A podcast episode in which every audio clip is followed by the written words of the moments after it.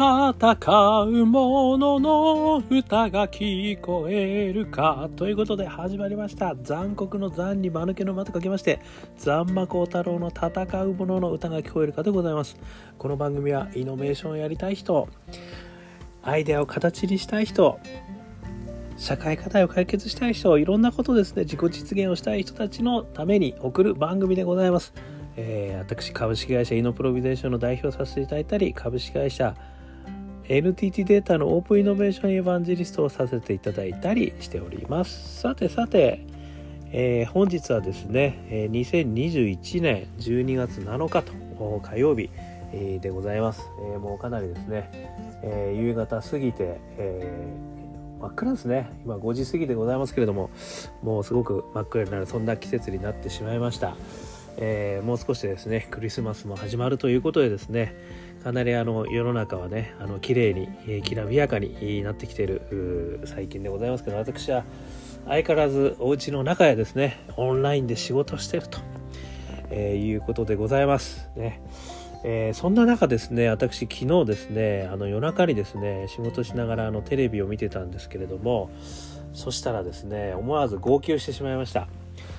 えー、それは何だったかというとですねプロフェッショナル。皆さん見ました？昨日の NHK プロフェッショナル。あの旋盤職人のですね岩井誠さんという方なんですね。85歳、えー、この方がですねまさにあの東京の下町の下町ロケットの現場のようなですね場所で旋盤ということであの鉄の棒ですね。これを自由自在に削ってですね新幹線のシャフトとかねあの瀬戸大橋の吊り橋の一部とかねものすごい精巧な0.00何ミリの世界の技術を使ってですね、えー、まさに部品を作られている。下町ロケットねあれもかあれも感動しましたけど まさにそれを事前言ってるですね85歳の、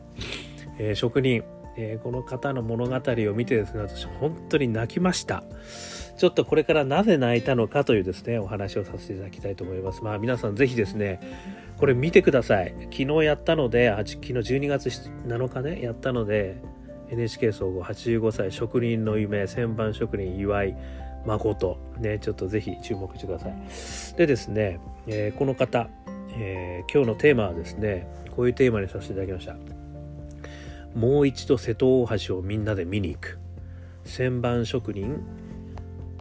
岩井誠さんの大義に最高にかっこいいとは何かを教えていただきました、えー、今日はこんなタイトルですね。ちょっとお話をしてみたいと思います。あのこのですね旋盤職人のこのシャフトを作るとかですねこういうのは手作業でやるんですけどもガーってこうあの鉄の棒をですね回すんですね。でそこにあのいろんな刃をこう組み合わせてですねダイヤモンドとかすごい硬い鋼鉄とかそういうのでもう自由自在にそれぐるぐる回ってるやつをですねギャーってこう削っていくんですね。でそれをこう耳目ねえー、感触それだけでですねものすごい精度のものを作っていくと。いう方なんですね。でこれがあの鉄が膨張したりするので機械だとですねやっぱりその膨張幅とかをあのこう調整できないらしいんですね。なのでやっぱり手作業がもうどうしても必要になるんだということで85歳、バリバリ現役です。で切り出していくという旋盤職人の岩井さんなんですね。でこの方をですねちょっとあのいつもの3つのですねイノベーターフレームでちょっと分析しながらですねお話ししてみたく思います。まずはですね岩井さんパッション。このパッションはですね私あの一番最後にねプロフェッショナルの最後のプロフェッショナルとはってあります。よねあそこの言葉ね引用させていただきました。何を言ったかというと人ができないようなことができる。これがプロフェッショナルだって言ってましたね。あのそういうことなんじゃないの？みたいなね。あの技術最初技術って言ってたんですけど要は人ができないようなことができるようになった。だから今でもやってますっていうふうに言ってましたね。なのであの、まあ、ここからは私のね解釈になりますけどやっぱりこう人ができないようなことをですねこう自らがこうやっていくと。一人でやってますからね。やっぱそれこそまさに職人ですよね。職人パッション炸裂してるわけですよね。まずこれが1つ目ですね。でねそれの逸話としてはね一番最初にあのインタビューでしたのは人に何か言われるのが 絶対に嫌なのと。ね。人に従ったことないよと。だから自分で工夫してきたって言ってました。いやーこれねほんとパッションの源ですよね。やっぱりここにはねそういうじゃあの私がよくパッション4証言で切らせていただきますけどパッションの4証言ね改めて説明しますとあの内側へ向いてるか外側へ向いてるかそしてポジティブかネガティブかこれを縦軸横軸でやるんですけどあのこの場合はですね岩井さんの場合私が勝手に判断するとまあね負けたくないですよね。人に何か言われるのが絶対嫌なんで。で自分で工夫してきた。だからまあある意味その非常にポジティブ。ですよね。ポジティブだけど自分の内に向かってますよね。内向きのポジティブという表現でね、まあ、負けず嫌い的な感じであの負けるもんかと。まちょっと根が入りますからね。あの、まあ、そういったところでね。やっぱりこういったパッションの源って大事ですよね。これ。これね職人やっぱりすげえなっていうふうに思いましたと。それが1つ目ですね。それから2つ目仲間。ここからちょっと感動になってくるんですけど奥様と私はあの定義しました。ねこれあのもう本当何て言うんでしょう工場でやってますからね。まあ自宅を改造しての工場なんですよね。でそこにあの旋盤があってねそれをぐるぐる回しながらブワーやってるわけですけどそこの横っちょにね必ず奥様がいるんですよ。で奥様もね奥様はね3つ年上って言ってましたから88歳ってことですかね。あのここで横でみねずっと見てるんですよ。でこの奥様がですねやっぱりあのいるからこそですねあのやっぱりここまででなんかねすごい大きな病気をしたことがあったらしいんですよね。でその間もまあ奥様が連れ添っていただいたりあのちょっとね離れるかみたいな時に会った時に奥様がねやっぱり近くにいてほしいみたいなね離れるっていうのは別れるってことじゃないですよ。なんかねちょっと買い物行ってくるぜとかって言った時にもなんかねものすごいこう奥様との二人三脚ぶりがですねあの本当に素敵なんですよね。だからこういうのってねやっぱり一人の仕事じゃないですか職人さんって。仲間いないですよね。でもそこで多分信じてくれる奥様がいたということがどれだけあのこの岩井さんのですね支えになったかということがねもうそこかしこにやっぱりにじみ出てくるわけですよ。で奥様はあのちょっとでもう年齢も年齢なので少しね物忘れがあったりもする形になってるんですけどでもねお互いねこうあの手をつないでねこう腕組みながら外歩いたりしてるわけですよ。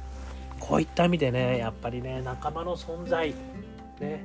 まあある意味家族ですよね。奥様家族。この存在というのがですねやっぱりこういうこう一人でね戦う世界。まあ、もしかしたらプロ野球選手とかもねそういった世界なのかもしれないですけど職人の世界ってやっぱり一人で戦う世界なんでやっぱりすげえ大事なんだなって私ちょっと思いましたね。これ仲間としてはやっぱ奥様なのかなと。そして3つ目大義。ここがですね今回あのメインでお話したいことです。大義はね私がどう解釈したかっていうともう一度瀬戸大橋をみんなで見に行くっていう言葉をねあの最後にこの岩井さん吐いてたんですよ。でこれはですねあのね瀬戸川橋って自分で作られたねシャフトが作られてるあの使われているものですよね。でそれにできた時にねあの奥様と招待されてあのまあ晴れの舞台があったらしいんですよ。でその晴れの舞台にね奥様を連れてってで奥様もすごく喜んでくれたと。で奥様にもなんかいい場与えられてよかったなみたいなねことをね言ってたんですよ。それ嬉しかったなみたいなね。でそこにねもう随分経ってるわけですよね。でもやっぱりこう長年連れ添った奥様ももう含めてあの自分で車を運転してねそしてそこで、瀬戸大橋の下を見てほらすごいだろうってことを奥様と一緒にあの見に行きたいと、まあ、みんなでっていうかもしかしたら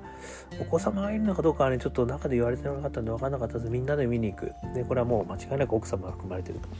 という話なんですけどそれを聞いてね私があのこう思ったんですよ。やっぱりね大義ってねあのいうことは世界課題を社会課題を解決するとかねカーボンニュートラルとかねあのもちろんそういうことが大事でしょうというふうには思うんですけどぱりね身近な人をね幸せにするというねこの大義って実はすげえでかいよなって思ったんですよね。なんか改めて思いました。ちょっとこれ見ててね。なんかそのために頑張ってるんですよ岩井さんは。でもそのことってみんながそういう形でね自分のこう要は愛する人とか大事な人をねそういった人のために頑張るっていうふうにやればそれが伝播していくというか隣の人のために隣の人のためじゃないですけどね。そうするとみんながねやっぱりみんなのためにっていうことでそれそれが巡り巡ってみんなのためにっていうことになると、ね、社会課題を解決することにもつながるかもしれないし貧困問題を解決することにもなんかねそういうこのアプローチなんだろうなっていうのをですね改めて思ったんですよね。でここで思い出したのがですねあのクリス・テンセンさんの前にも何回もお話してますけどがんになられてねその時に思ったのは経営学者のクリス・テンセンさんですね。あの人があのイノベーションのジレンマの方ですけどあのどんなにね自分の本が売れるとか自分の名声があるとかいうことじゃないということがよく分かったと自分が携わる方々をいかに幸せにできたかっていうことがすごく大事なんだってことをあの改めてねがんになって思ったんだよっていうふうに言われてたそのことをね思い出したんですよね。なのでやっぱり非常に身近な方々のねこう幸せを願うねってことがね実はもう基本中の木というかまあそれで全てでもいいんじゃないのっていう。大義ってそういうことでいいんじゃないのっていうね。なんか大きなことやらなきゃいけないとかって思っちゃうとストレスもあるし プレッシャーもらっちゃうから。とにかく自分の近くにいる人たちを喜んでもらう幸せになってもらうっていうとこからね始めるとですよ。なんか気軽にできんじゃんっていう。なんかイノベーションってなんかねすごい言葉になっちゃう。革新とかね。なんか世の中変えるとかっていうとねなんかねこう引っ込み思案になっちゃうんですよね。私もそういう意味じゃ。そんなすげえこと俺にはできねえよってすぐ思っちゃうし私なんかに行ってもうちょっと勉強してからとかって言っちゃうのはそういったことがあるんじゃねえかなとだからもう隣の人ね奥様かもしれません、ね、お母さんかもしれない。お父さんかもしれない、ね、恋人かもしれない。なんかそういう人をね友達同僚、ね、部下何でもいいんですけどそういう人たちを幸せにしたいと思うことがなんかこう大義を実現する。なんかねそういうことをまた思っちゃったんですよ。でもう一つ思ったのが私のあの親父を思い出してしまったんですよね。私の親父はあのサラリーマンだったんですよね。でもあの単なるサラリーマンですけど家族のことを思いやることにかけてはですねピカイチだったんですよね。常日頃あの、まあ、5年前にねちょっと亡くなってしまったんですけど母親ですよね、まあ、奥様ですよね。自分にすれば。その人がやっぱりいかに幸せであるかってことを考えて転勤とかもねめちゃくちゃ断ってたんですよね。それでもねある程度のとこまで行ったんですよね。だからすげえ頑張ってたんだと思うんですよねだからそういうそのあともう家でねやっぱり母親があんまりこう体調が良くなかったりすると飯作って洗濯やって全部やってましたからね。だからそういうなんか生き方っていうのはもう特に口には言ってなかったけどめちゃくちゃ家族を守ることで全てを捧げてたんですよね。行動として。だからなんかそれって本当にすげえ大義だなと。いや私なんか改めてねまあ親父もかっこよかったよなとそういった意味でめちゃくちゃかっこよかったなとやっぱりいうふうに思うんですよね。まあ、ということでですねこのイノベーターのねあの3つのフレームで私パッション仲間大義ってよく言うんですけどもう大義っていうともう大層な感じにしちゃいますけど大きな義なんでね。でも実は大義っていうのは身近な大義から始まればいいんじゃないかと。ちっちゃい地域でもいいんじゃないかと。地域が集まって大中義になって大義になるね。そういうことなんだよねっていうねなんかねこう岩さんが教えてくれた気がしました。ねということであのー、このね85歳になってまでもねあのー、仕事をしいですよ。奥様を愛しそしてその人のためにあの誰もができないことをやり続けていくいやなんかそんな人になれたらそれこそね本当にかっこいいイノベーターなんじゃないかなと私は思いましたね。ということであの今日はあの感動したちょっと岩井さんの話をさせていただきました。で、大義はもう身近な人を幸せにするということでもありなんじゃないのと。まあ、それこそがもしかしたらすごく大きいことなのかもしれないという気づきがちょっとあったのですね、もし、えー、イノベーションとかね、あの、イノベーターになりたいとか思ってる人たちの参考になればなということで、お話をさせていただきました。私は勝手に解釈しました。ね、すいません。えー、参考はこう NHK 総合プロフェッショナルね、85歳職人の夢旋盤職人岩井誠さん、ね、2021年12月7日、これやってますから NHK あの見れますプラスでぜひ見てくださいということで今日も聞いていただきましてどうもありがとうございました。えー、アンカー .com でね、毎日配信してますんで、もしよかったら登録してください。えー、あとは Facebook、Twitter ありますから、よかったら申請していただいて、そこからお話をするようにしましょう。ということで今日も聞いていただきましてどうもありがとうございました。それでは皆様、頑張りましょう。また明日